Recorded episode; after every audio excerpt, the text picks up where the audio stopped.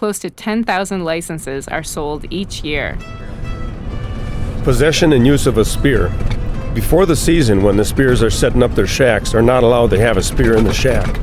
But during the season, they can have a spear in the shack. They can have any number of spears that they want in the shack, as long as there's a person in there with a valid tag that hasn't been used yet.